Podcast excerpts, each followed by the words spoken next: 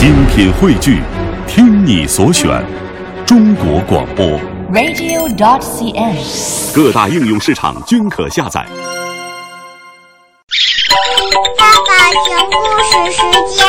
好，今晚春天姐姐为小朋友们播讲童话《神奇的帽子》。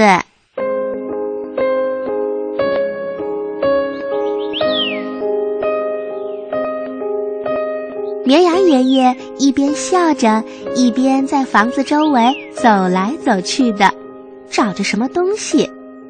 没有帽子，我就没法去城里啦。哎呀，我怎么会把我的帽子弄丢呢？绵羊爷爷找呀找，他每个地方都找过了。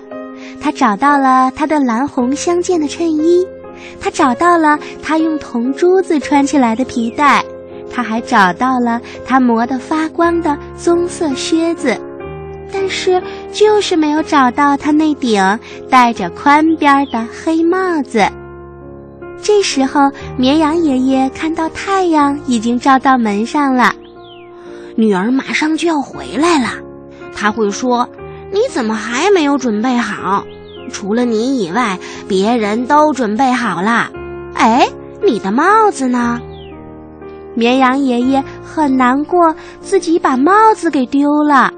虽然帽子已经又脏又破，但他还是很喜欢戴它。绵羊爷爷知道女儿不喜欢他戴这顶帽子。女儿总是说：“那顶帽子又旧又难看，您干嘛不买顶新帽子？”绵羊爷爷每次都是笑笑回答说：“又旧又难看，就像我一样，所以我喜欢它。”但是现在帽子丢了，绵羊爷爷到城里去又必须戴帽子，这可怎么办呢？哦，也许我可以借顶帽子。绵羊爷爷想，我去问问小狗，看看他能不能把帽子借给我。绵羊爷爷来到了小狗的洞前，正好小狗呀正在用咖啡壶打水呢。你早上好，羊先生，到我屋里喝杯咖啡吧。哦，不啦，谢谢你。我来是想问一问，你能不能把帽子借给我？我的帽子找不着了。你当然可以呀。小狗说着，跑进洞去拿帽子。可是当他从洞里跑回来的时候，绵羊爷爷忍不住笑了。哦，原谅我，我不是在笑你的帽子，这是一顶很好的帽子。哦，但是我的头太大了，这顶帽子太小了，我戴不上。哦，是这么回事儿。那您可以去山羊先生那看看，他的头比我大多了。好的，谢谢你，我也是这么想的。当绵羊爷爷来到山羊先生家时，他看到山羊先生正在他的小型运货卡车那儿忙呢。山羊爷爷看见绵羊爷爷，就笑着招呼道：“嘿，早上好，过来坐坐我的小卡车。”不了，谢谢你。我来是想求你一件事儿。我女儿准备今天带我到城里去转转，但是我找不到我的帽子啦。我能借你的帽子用一下吗？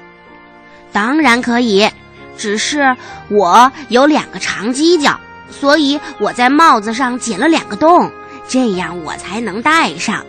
也许你不喜欢有洞的帽子。是的，我不喜欢。绵羊爷爷非常失望。山羊先生想想说：“哎，这样吧，我们开车去贸易货站，在那儿你也许能买一顶新帽子。这真是个好主意。”绵羊爷爷说着，就跳上卡车，跟着山羊先生出发了。路上，他们经过一片玉米地。绵羊爷爷突然喊了起来：“哦，请你停车，停下来！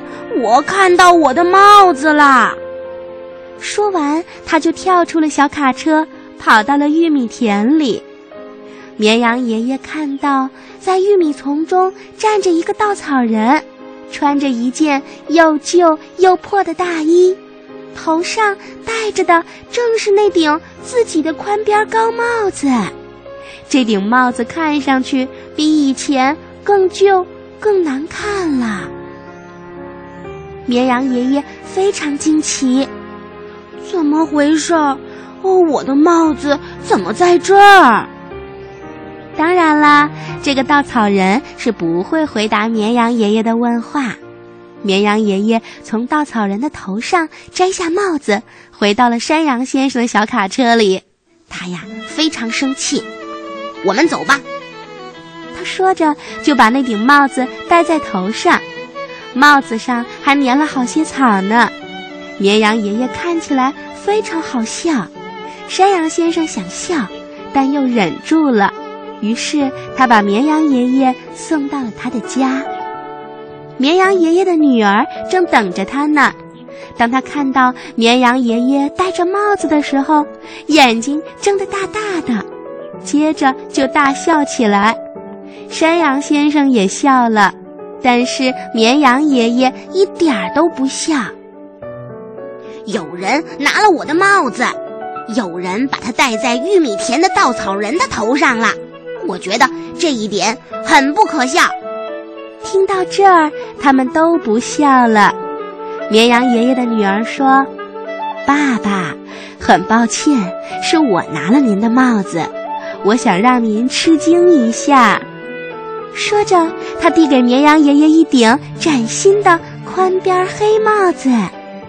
绵羊爷爷接过新帽子，仔细的看了又看，自己也笑了。绵羊爷爷说：“这顶帽子又旧又难看，我的新帽子非常的漂亮。但是我想两顶帽子都留下，两顶帽子总比一顶好啊。要是我再找不到了，就不用出门借啦。”说完，绵羊爷爷穿上了他蓝红相间的衬衣和他的黑大衣。系上了他铜珠子穿成的皮带，踏上了他已经磨得发亮的棕色的靴子，还戴上了他的新帽子。他对山羊先生说了声再见，就和女儿钻进了车里，出发进城去了。